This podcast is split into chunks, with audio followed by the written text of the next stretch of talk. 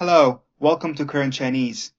Our goal is to help you have more intellectual conversations in Chinese.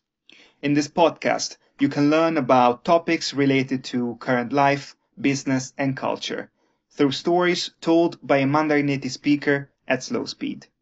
Enjoy your listening.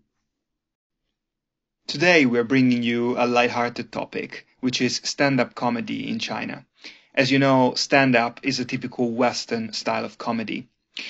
So in today's story, we'll be talking about two comedians that tried stand-up in the early days in China and the challenges they faced.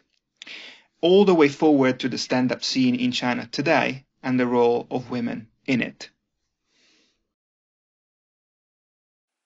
黄西是一个在美国表演脱口秀的中国人。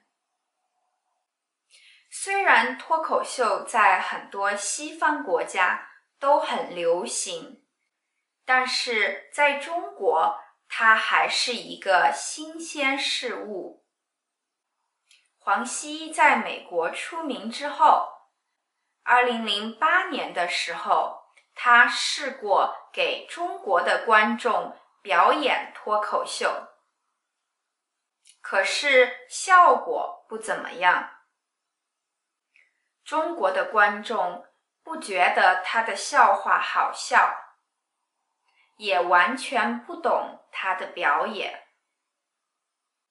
那时候，黄西认为，也许下一代的中国人会更喜欢脱口秀。除了黄西，还有另外一个人也试过在中国做脱口秀。他的名字叫大山，他是一个中文讲得特别好的外国人。每个中国人都知道大山，因为以前会说中文的外国人真的不多。大山又经常出现在电视上。和黄西一样，大山也没能让中国人爱上脱口秀。他也觉得，可能以后中国的年轻人会喜欢脱口秀。10多年后的今天，脱口秀在中国终于火了。最近几年，在中国新开了很多脱口秀酒吧。以前，酒吧里的脱口秀表演是免费的。现在要买20到40元的门票才能看。不过，最让我感到意外的是，在中国的脱口秀表演者里，有很多女性。在脱口秀酒吧里，几乎一半的表演者都是女性。最近还有一个脱口秀比赛也火了。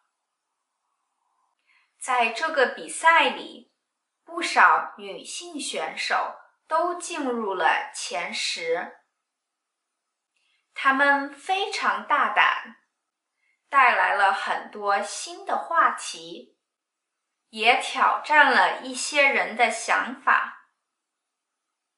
总之，我觉得脱口秀在中国的发展是件有意思的事情。我很好奇，它会给中国带来怎样的变化。Thank you for listening.